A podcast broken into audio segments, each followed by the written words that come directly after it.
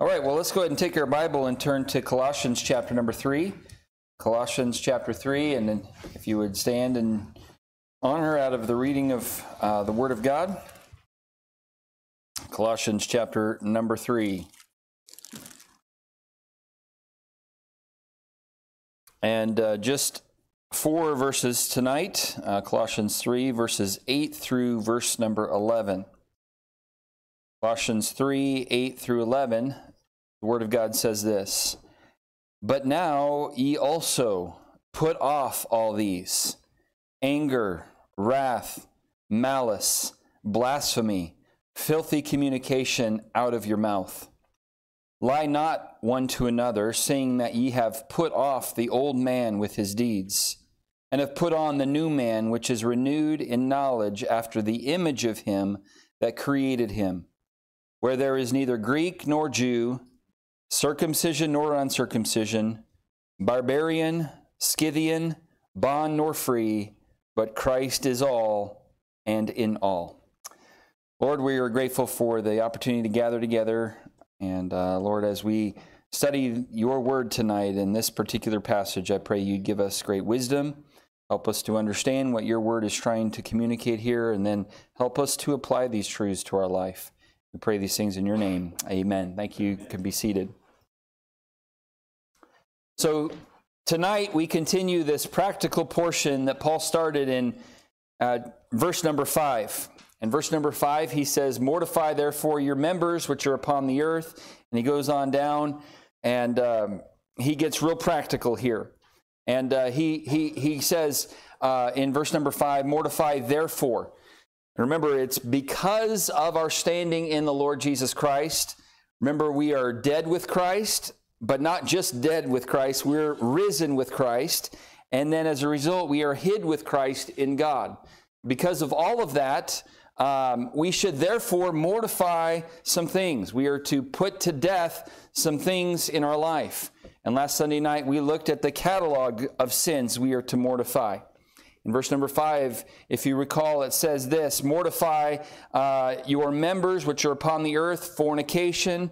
Uh, remember, that's the physical act of uh, sexual sin, and then uncleanness, inordinate affection, and evil concupiscence. All are, are sins of the, of the heart, which there produce uh, this sin of fornication.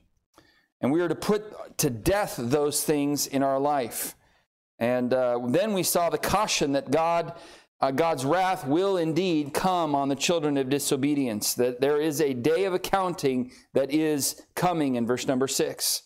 And then in verse number seven, we notice that this was the way that these believers walked in the past. This was the past course of the Colossian saints. But it should not be their current course, and same with us. I mean, uh, we may have been guilty of these sins in the past, but in Christ, none of these things should be once named among us. We looked at uh, that verse in Ephesians that says, None of these things, including covetousness, should be once named among us. Well, now tonight we come to the instruction about we are, what we are to put off and put on. And uh, in this particular uh, passage, uh, really starting at verse number 8 and going down uh, through, um, let's see here, verse number 15 and 16. And um, we're, we're, we're instructed several different times to put off some things, to put on some things. And so tonight, the message title is The Christian Wardrobe, uh, part one. Okay, we're not going to get through this whole passage. Uh, I really want to just take some time to uh, dissect this first section here. Um, but uh, now, obviously, these aren't literal clothes, but God, but Paul uses the analogy here uh, to our closet, our our clothing, as an illustration to help us understand the natural change that should be taking place in our lives now that we are in Christ. Um, as believers, uh, we should look differently, okay? Um, yes, the Bible does talk about the physical clothes, but that's not what we're going to be talking about tonight so much. We're going to be talking about uh, what, what our lives look like, right? So, as we uh, consider the Christian wardrobe, let's notice first of all tonight our requirement.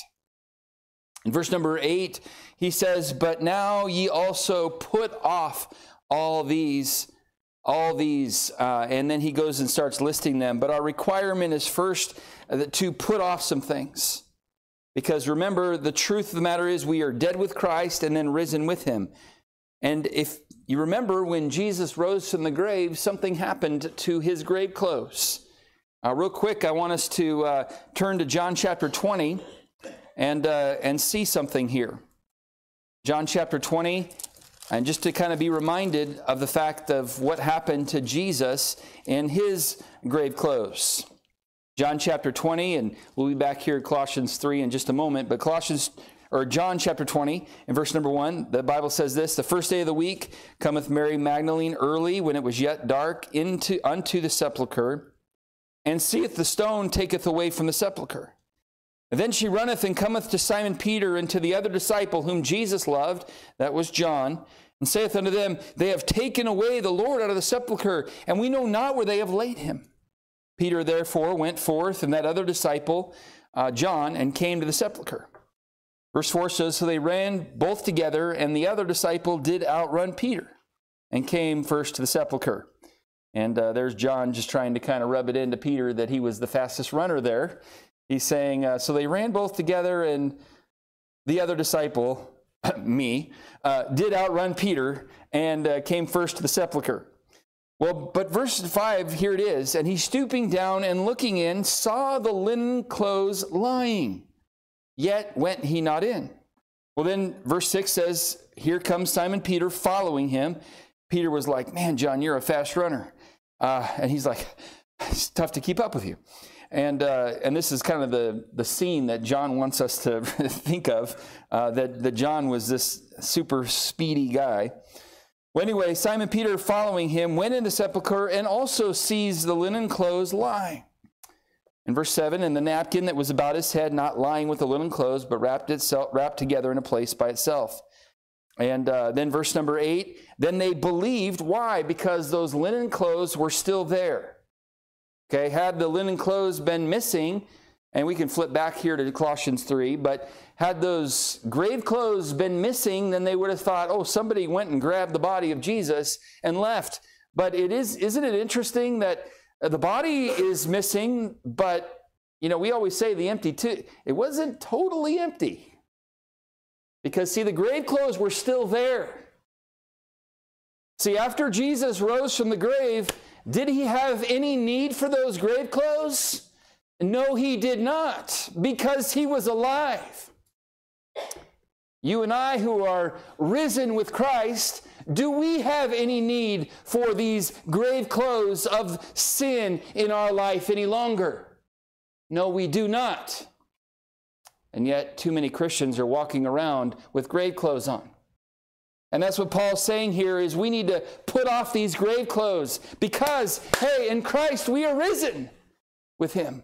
We don't have to wear those things anymore.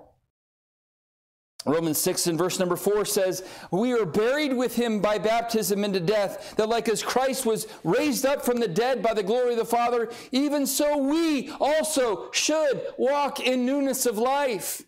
Let's stop walking like we're dead and wearing those uh, grave clothes of the old life. Put those aside, Paul says. Let's put those off. We don't need to wear them anymore more because why? We are risen with Christ. No more grave clothes. We can cast them aside. Now, now what are we then to put off exactly? Well, in verse number five, remember we were called to mortify or to put to death the sensual sins. But here in this passage, we're called to put off the social sins. Now, now sadly, as we go down through this list of, uh, of social sins, the truth of the matter is these are way more acceptable in our society. Now, our society is becoming worse and worse, and uh, even the sensual sins are even becoming very tolerated in our day and age. But, but even these, uh, as we go down through, seem very minor in comparison uh, to the ones before and, and uh, are very acceptable. And, and most people uh, are involved in these, and it just doesn't seem like a big deal. But I, I want you to, I want to be remind you tonight that these are, are, mentioned here, and these are still a big deal to God, and uh, ought to be a big deal to us as well. Just because they're acceptable, just because it's okay to do these at the workplace or whatever, doesn't mean that they're okay in God's eyes and ears. Uh, they're, they're not, and we need to put them off. No more grave clothes. So, what are we to put off exactly? First, we are to put off the sins of the mind.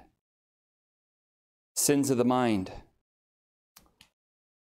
There's a little another catalog of sin here mentioned in verse number 8 and even into verse number 9. And the first three deal with the sins of the mind, things that happen up here and even within our hearts. What are they? Well, first, he mentions the word anger. Anger. By the way, it's the same Greek word when you study it out and look here at this. Well, the, the Greek word for anger in verse number 8 is the same Greek word that is translated wrath in verse number 6, for which things sake the wrath of God. And so this it's it's this hot, hot anger. Um, we, we mentioned last week when we went through that, this hot anger. And, and look, God is righteous in all of his anger. And he's completely justified in everything, and his anger is perf- perfect. But typically in our lives, it's not. So, for those who say, well, hey, doesn't the Bible says be angry? It does, but there's not a period after that particular statement. Uh, we need to be angry and sin not. See, it continues on with that thought. See, while anger is an emotion that even the Lord shares, his anger is perfectly righteous. Uh, it's healthy tonight to be angry at abortion and at the rise of the LGBTQ community, not because it's against our political party, but because it's against our God. And it's okay to be uh, righteously indignant towards that. Um, it's okay to be angry at the departure of people from truth. When, when churches start going, uh, becoming apostate, going down the uh, uh, apostasy route, uh, that's not something to be happy about. It's something to be angry about. But again, um, the, Paul, the kind of anger Paul is referring here in, to in verse number eight is not that type of anger. He, he's referring to the unrighteous anger that is selfish because something that didn't go your way. You know, someone didn't do what you thought they should do. And so you get angry. Or someone did something that you didn't want them to do. And so you get angry. Righteous anger is being angry because something didn't go according to God's way. See, there's a big difference. But most of us uh, where we get into trouble is this anger that is caused because something didn't go my way. And uh, this, this word anger here deals with uh, a more habitual type of anger. And in other words, they're just kind of known as an angry person. They're not kind. They're just kind of grumpy and cranky and cantankerous. And uh, you say, You're talking about Baptists again, aren't you? I hope not the Baptists in this room.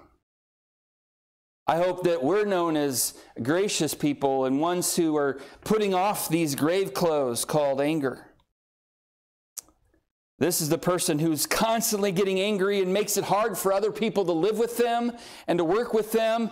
I mean, it's like you got to walk on eggshells because you just don't want to say something that's going to just set them off.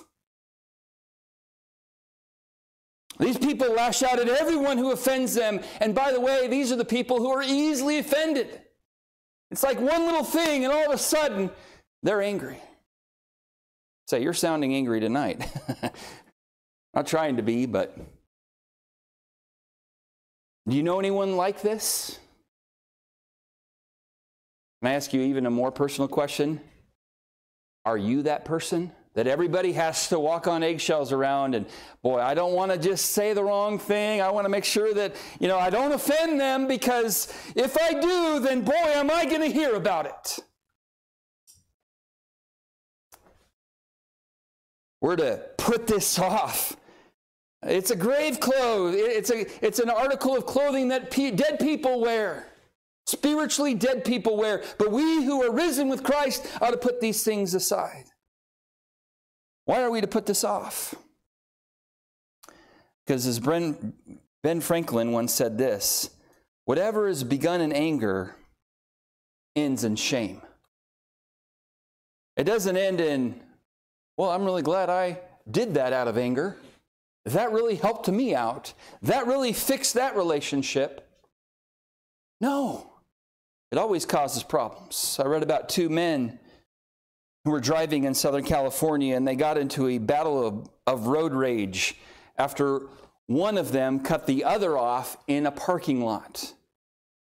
The hot headed men sped out of the parking lot in a fit of anger. They were chasing each other, driving recklessly, dodging and weaving in and out of traffic. They endangered a lot of lives before one finally forced the other to careen completely out of control.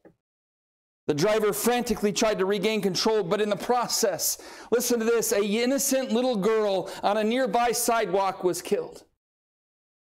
A young life was taken simply because two men became needlessly angry at each other.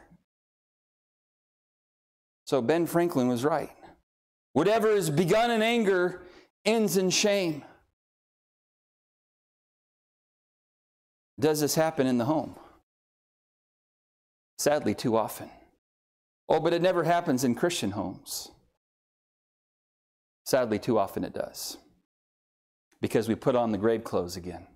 Forgetting the fact that we are risen with Christ and we are to put those things off. In the spring of 1894,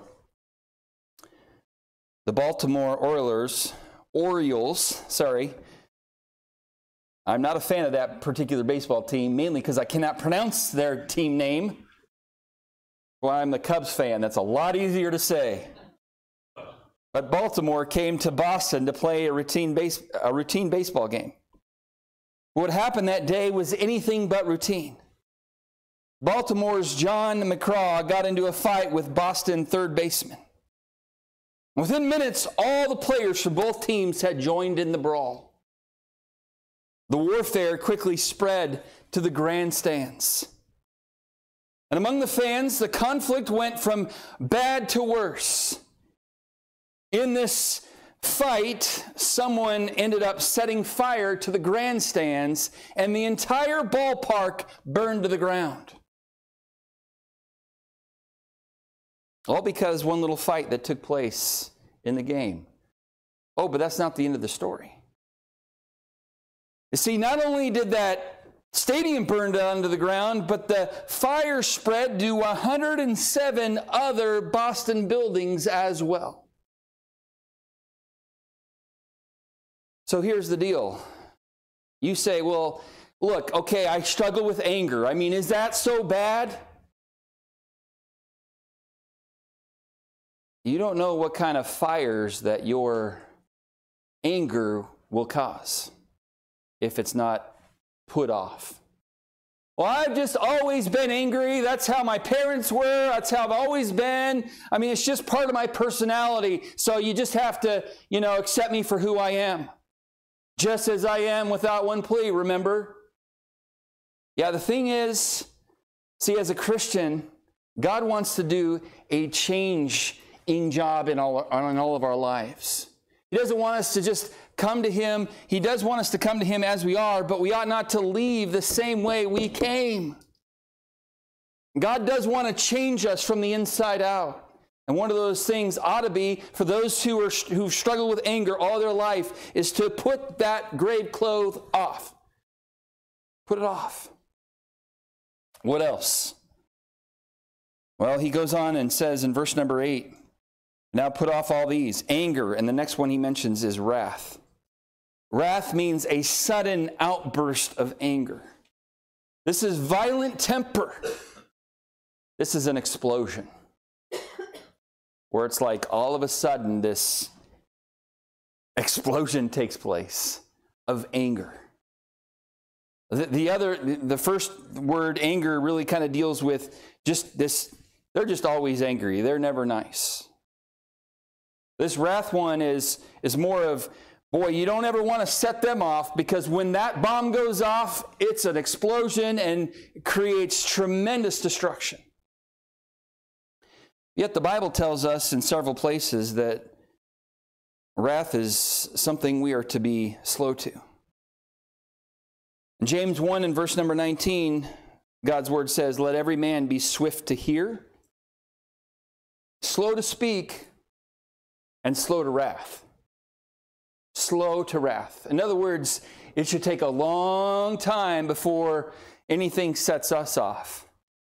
And the longer we're a believer, that longer that fuse ought to be.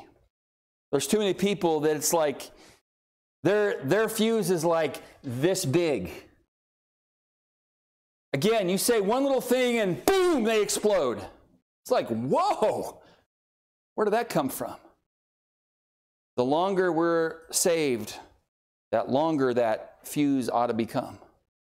And where it just takes a lot for us to go off, and even when we do, it ought to be just like this little, you know, there's some big dynamite, right?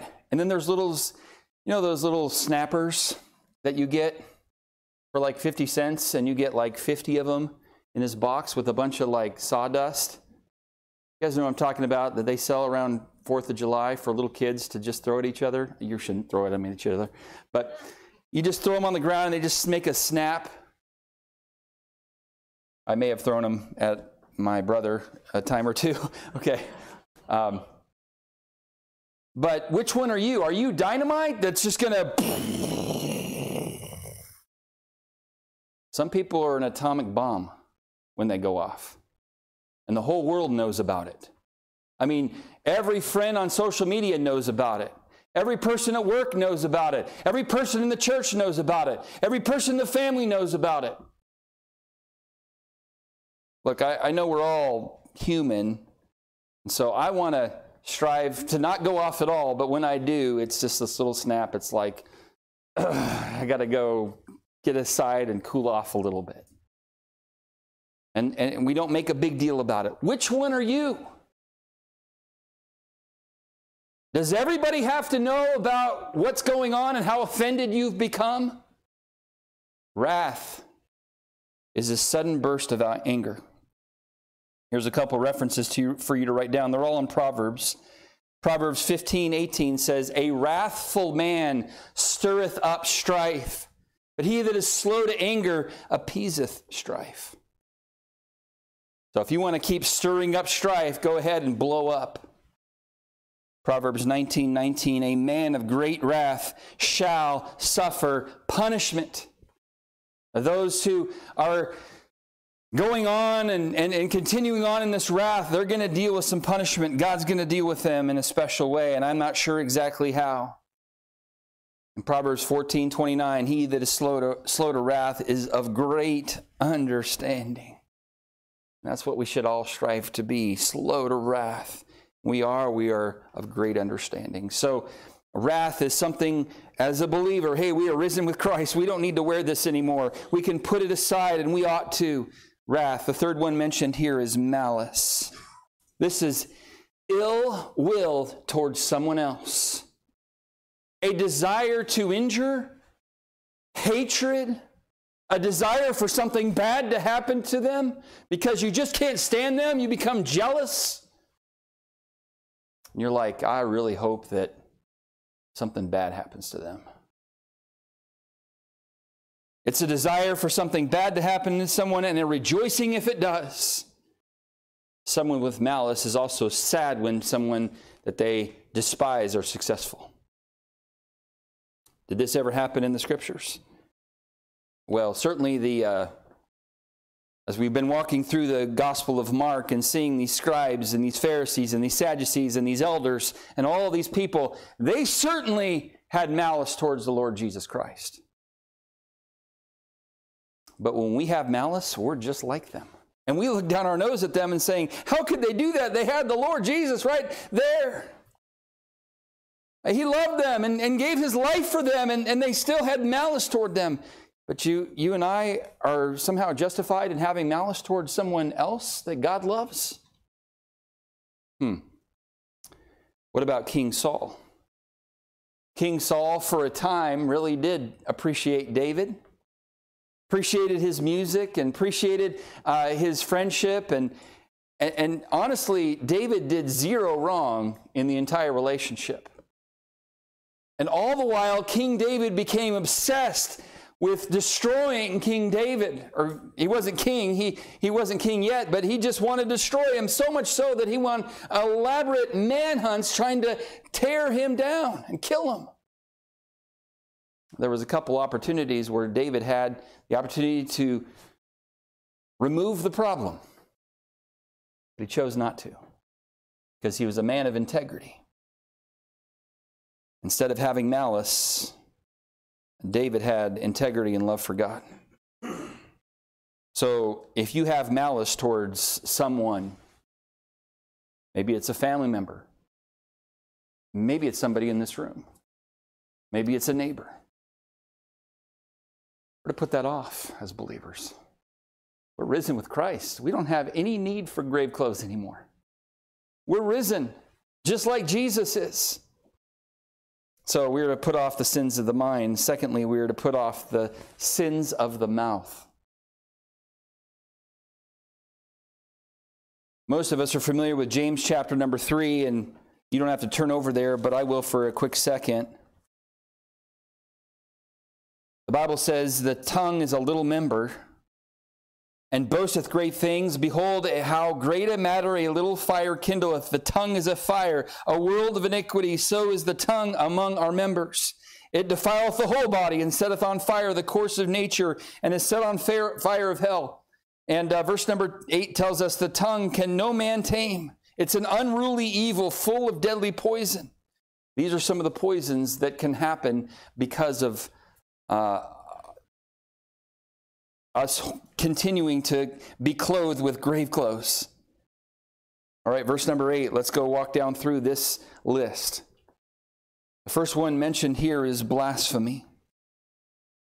Blasphemy is slander, detraction, speech injurious to another's good name. This is the idea of trying to harm someone's reputation with words that are not kind or true.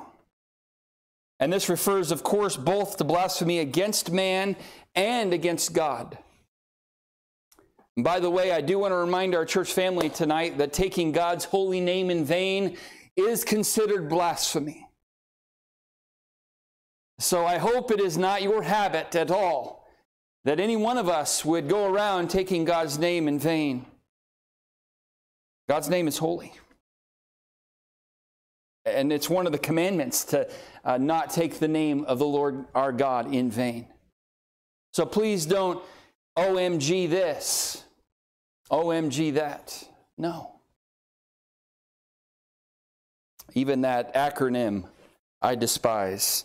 And even replacement words I uh, encourage you not to use either.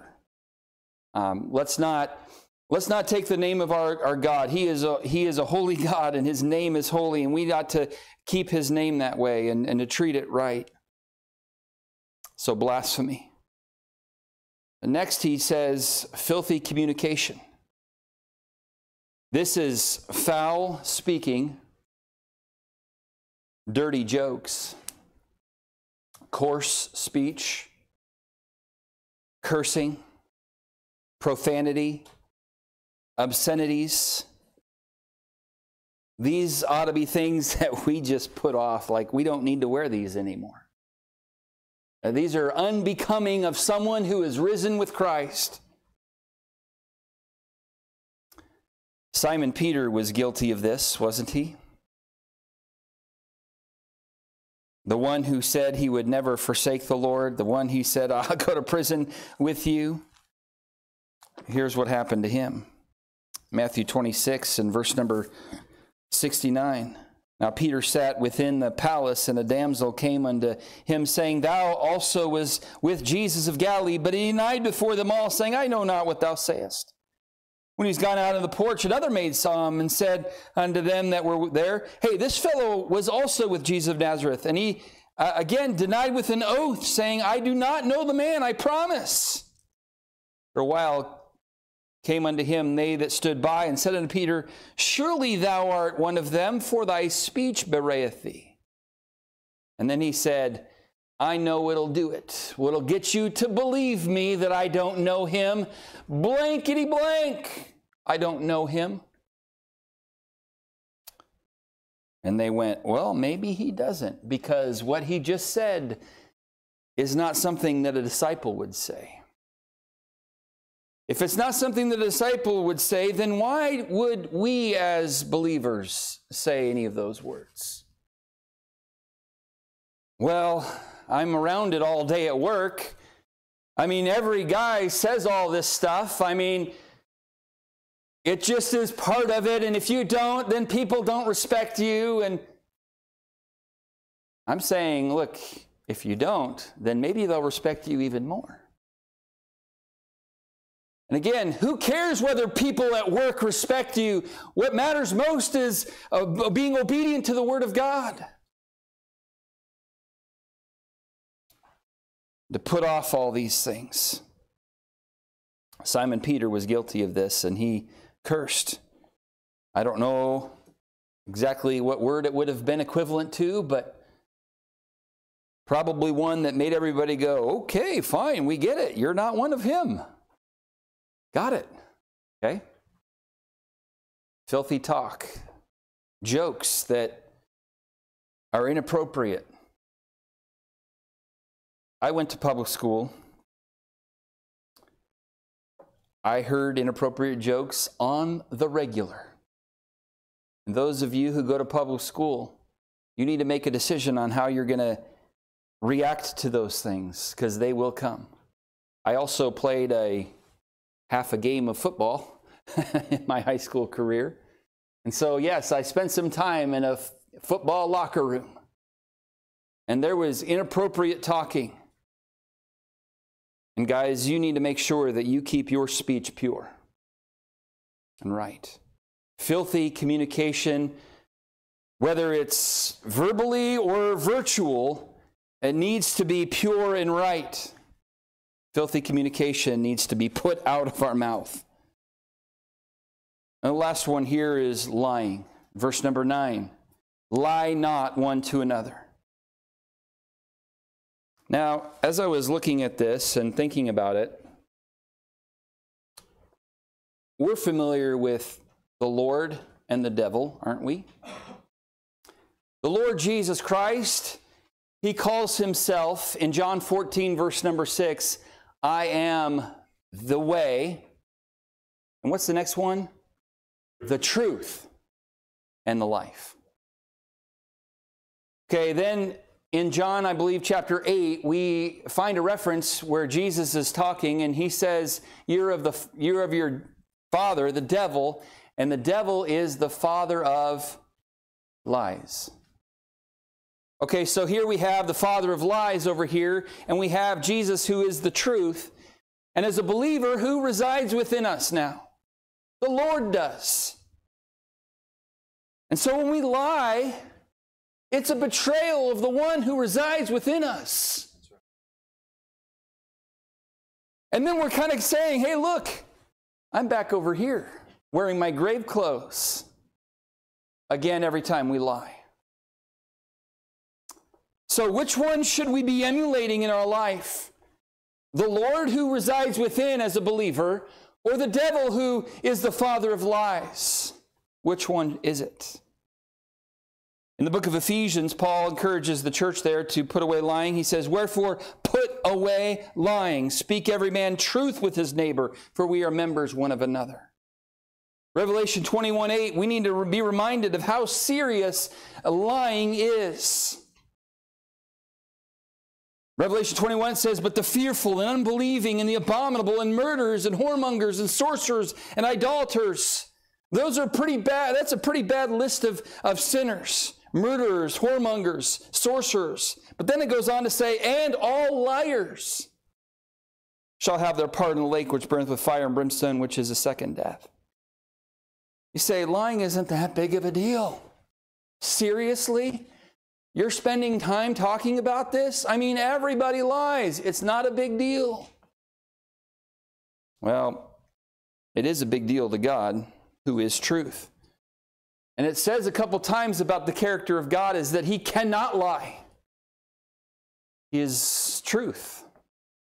God can do anything. Well, he can't lie because it's against his nature. And his nature is truth. And when you and I lie, it is a it is identifying with the devil rather than the one who is the way, the truth, and the life. Proverbs 22 or 12, 22 says, lying lips are abomination to the Lord. Abomination is a serious word, and it, it's almost as if it makes him sick. Lying lips are abomination to the Lord, but they that drill, deal truly are his delight. In Proverbs 6, as the Lord gives his the things that he hates, he says, These things, these six things that the Lord hate, yea, seven are an abomination unto him. He, he lists them. A proud look, a lying tongue is mentioned second. Second only to a proud look. And really, uh, pride is really the the fountain where the lying tongue comes from, but a lying tongue. So tonight, I want to encourage our church family to put off the sins of the mouth, which is blasphemy, filthy talk, and lying. Let's be honest. Even if it makes you look bad, to be honest, be honest because you may look bad to me or to someone else, but ultimately, in God's eyes, He appreciates you being truthful. I know there's going to be times where lying will make things easier for you, less expensive for you, um, better, but God says here, lie not one to another. Lie not one to another. And so we see our requirement. The, the, next, the next three thoughts are a little faster. But I want to take some time to go through those words. And, and I don't know about you, but those are, those are words that hit, hit home to me. And I hope that uh, the Lord will help us to realize that we need to put those off because, hey, look, we are risen with Christ. So we see our requirement. Let's move on here to number two our reason. Why should we put all these off? And I've already kind of explained that a little bit, but verse number nine tells us, Lie not one to another, and here's why. Seeing that you have put off the old man with his deeds, and have put on the new man. Again, we are risen with Christ. We no longer need to wear those things. We're now, uh, we're now a new creature in Christ, and we ought to be different than we were before we became a Christian.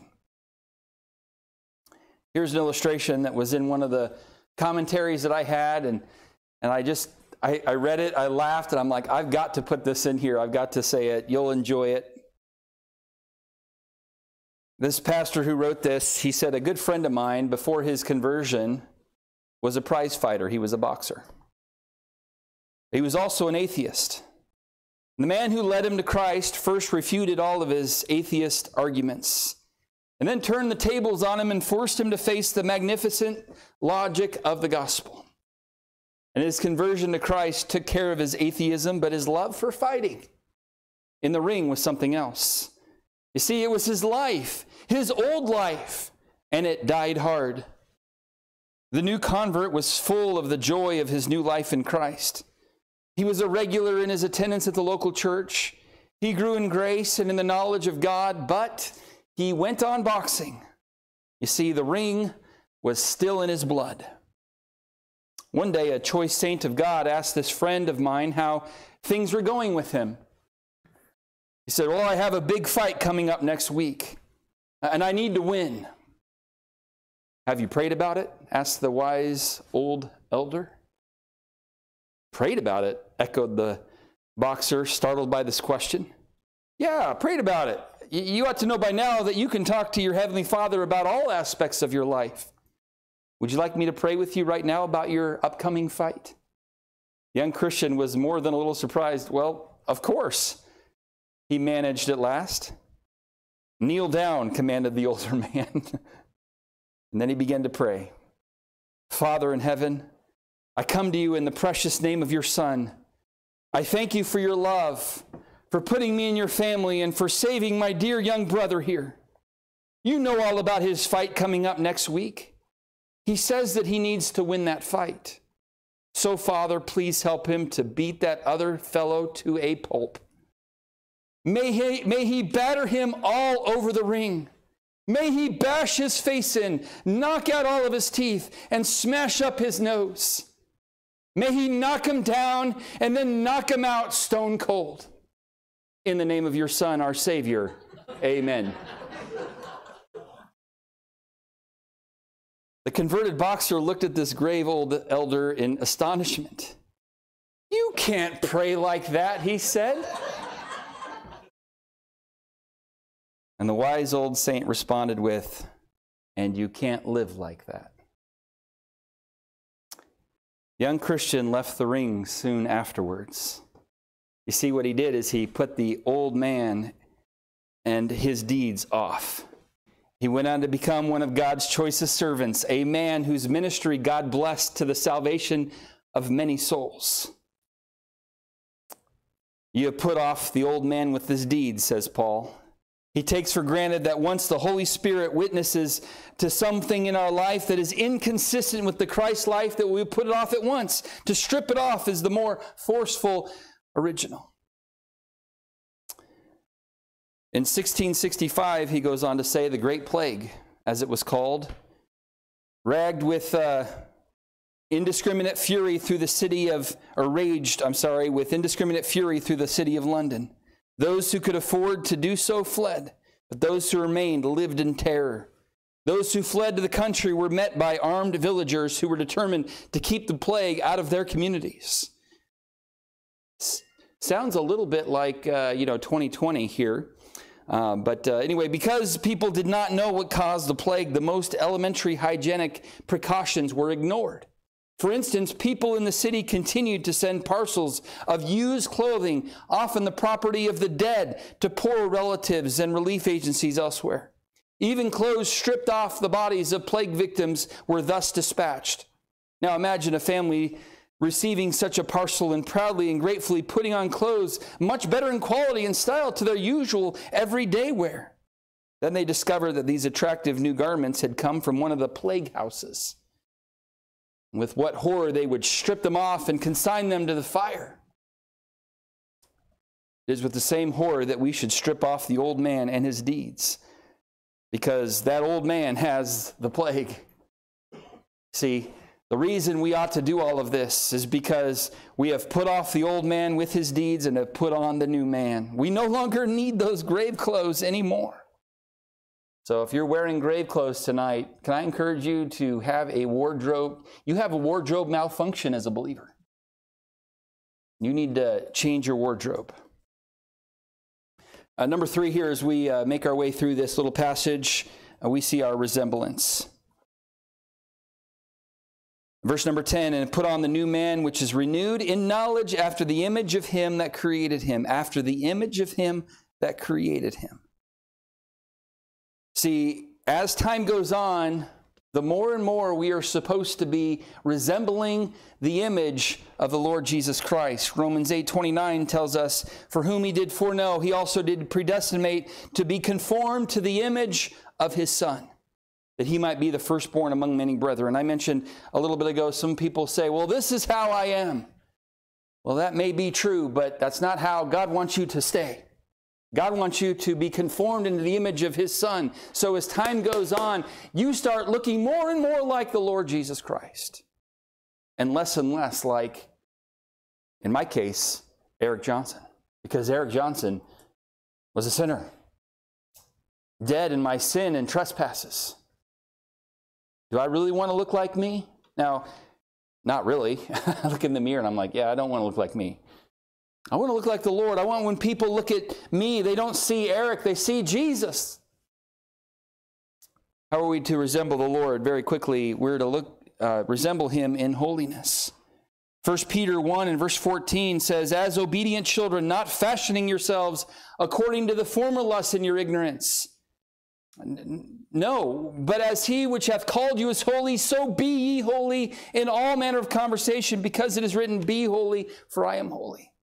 Holiness is an area that we can resemble the Lord Jesus Christ in. Now, how does this happen? There's a word here in verse number 10, which is renewed in knowledge. See, as we learn more and more about Jesus, the more we spend time with Him, the more we get to know Him, and the more we begin to start resembling Him. I don't know if anybody has ever noticed, but some couples who are together for a long time and have a great relationship sort of begin to look like each other. Have you noticed some of that? Maybe some of you have seen the, the pictures where the dog owners look like their dogs. I thought about putting some on the screen tonight, but we, we don't have time for that, although you might enjoy it still. But look, as time goes on, the more and more people ought to start saying, you know, he looks a little less and less like Eric and a little bit more and more like Jesus because he's learning about Jesus. He's spending time with him in his word and, and in prayer and, and, and, and learning and growing in church and, and being involved. And he, he's starting to look and look a little bit more like the Lord Jesus Christ. See, instead of reacting to problems the way you, we used to by yelling and screaming and cursing, we respond then in patience and don't let, us, let it cause us to lose our cool. Instead of letting our mind get full of anger and rage, we instead choose to forgive. Instead of walking down a path of lust in our mind and then eventually in our flesh, we instead decide to cast down those wicked thoughts and bring them to the obedience of Christ. Instead of laughing at jokes that are crude and vulgar, we instead walk away or change the subject. We begin to respond as Jesus would, and as we do, then we begin to resemble him more and more, which is what God's will is for us. So, in holiness, but then also in love. John chapter 13, Jesus said, A new commandment I give unto you, that you love one another as I have loved you, that ye also love one another. By this shall all men know that you're my disciples, if you have love one to another. Of course, Jesus loves us, and we're to love as he has loved. And this would be the sign that we are believers. Not a t shirt that says you all need Jesus. Hey, I love that shirt. Go ahead and wear that shirt. Uh, but we, we, that's not the sign that Jesus says that everybody would know that you're a believer if you wear that shirt or have a bumper sticker. Of course, my, ba- my favorite bumper sticker is tithe if you love Jesus, any idiot can honk. I love that. I love that bumper sticker. In fact, I'm thinking about putting that on my vehicle right now. um, or, or some people wear a cross necklace. And, and, and look, uh, these aren't, none of these are bad. What the Lord said the mark of one of his disciples would be, would be our love for one another. So, how are we doing in that? And then love others like Jesus did. Uh, love them enough to give them the gospel. Jesus loved the, uh, loved the multitudes and he had compassion on them. Andrew Murray wrote this Every Christian, therefore, by prayer and practice, to cult, uh, ought therefore by prayer and practice to cultivate a compassionate heart as one of the most precious marks of likeness to the blessed master. Let me read that again. Every christian ought therefore by prayer and practice to cultivate a compassionate heart as one of the most precious marks of likeness to the blessed master. Look if none of us if we don't care whether our neighbors go to heaven or hell that is the opposite of being conformed to the image of Christ. See, Christ very much cares about the eternal destiny of your neighbor, of your coworker, of those you go to school with, of our family members. We ought to develop a compassionate heart. So remember when Jesus said to Philip in, uh, in the book of John, You want to see the Father? Well, then look at me. Because when you've seen me, you've seen the Father. Okay, well, we ought to be able to say to those around us, our kids, our coworkers, those we go to school with, our neighbors, you want to see what Jesus is like? Then look at us. Look at me. How are we doing in that? Are we resembling him? And then, number four, and last quick thought here, and that is our reminder. Verse number 11, where there is neither Greek nor Jew, circumcision nor uncircumcision, barbarian, Scythian, bond nor free, Christ is all and in all. See, this verse is telling us that the ground is level at the cross. We're all equal before God. It doesn't matter if you're a Gentile or a Jew, God loves you. Doesn't matter what country you're from, God loves you. It doesn't matter what religion you're from, God loves you. It doesn't matter what culture you're from, God loves you. It doesn't matter what class of people you are in, eh, whether you're rich, poor, it doesn't matter. God loves you. Christ is all and in all. And it doesn't even matter if you root for the Sooners or for the Cowboys, God still loves you. And even if you don't like hockey, God still loves you. I'm not sure how, but he does. A reminder. And because of all that, look, we could put those things away. And, and I, I guarantee the, re, or I, I don't guarantee this. My suspicion in verse number 11 is why he put that is because what was going on in the church is people were bad mouthing each other because of their creed, because of what country they were from, and there was all this division. And he said, You got to put that aside because the ground is level, we're all equal in the Lord. There's no difference, male or female, poor, rich, doesn't matter. And there's several references I could run tonight. But For sake of time, we'll skip it. So, the richest person in the room tonight, materialistically, is equal to the poorest person in the room, materialistically, tonight, in God's eyes. And there's no difference. And that's the beauty of being a part of a local church, is that there's no like, well, there's that's the rich crowd, and that's the rich group. Here at Cornerstone Baptist Church, we're just one church. Now, there's people who have a lot of Bible knowledge and, and they're in that group. No, no, no, no. We're just one group, one church, Cornerstone Baptist Church. And so he reminds us about that truth tonight that the ground is level at the cross. So, the Christian wardrobe, there are some things we're called to put off. Tonight, if you're wearing grave clothes, time to cast those aside. If you're a believer and you're risen with Christ, you no longer need to wear those. So put them off. Let's pray together. Lord, thank you for the time together this evening. I pray, Lord, you'd help us to take heed to the truth tonight. Lord, thank you for the truth that, hey, as believers, we are risen with you. We don't have to walk around wearing those grave clothes anymore. We're risen with Christ. Lord, I suspect there may be someone or maybe a few someones in this room tonight who recently have been walking around wearing grave clothes, who've let the anger get the best of them, who've lashed out in wrath. Maybe even it's got to the point where it's malice towards someone. Lord, I pray that you get that settled and right tonight. Perhaps there's someone in here that's been using the Lord's name in vain. I pray you convict them of that tonight and help them to immediately cold turkey stop it. Lord, for someone tonight who has been either saying or laughing at these dirty jokes around the office or around school, help them, Lord, to just stop.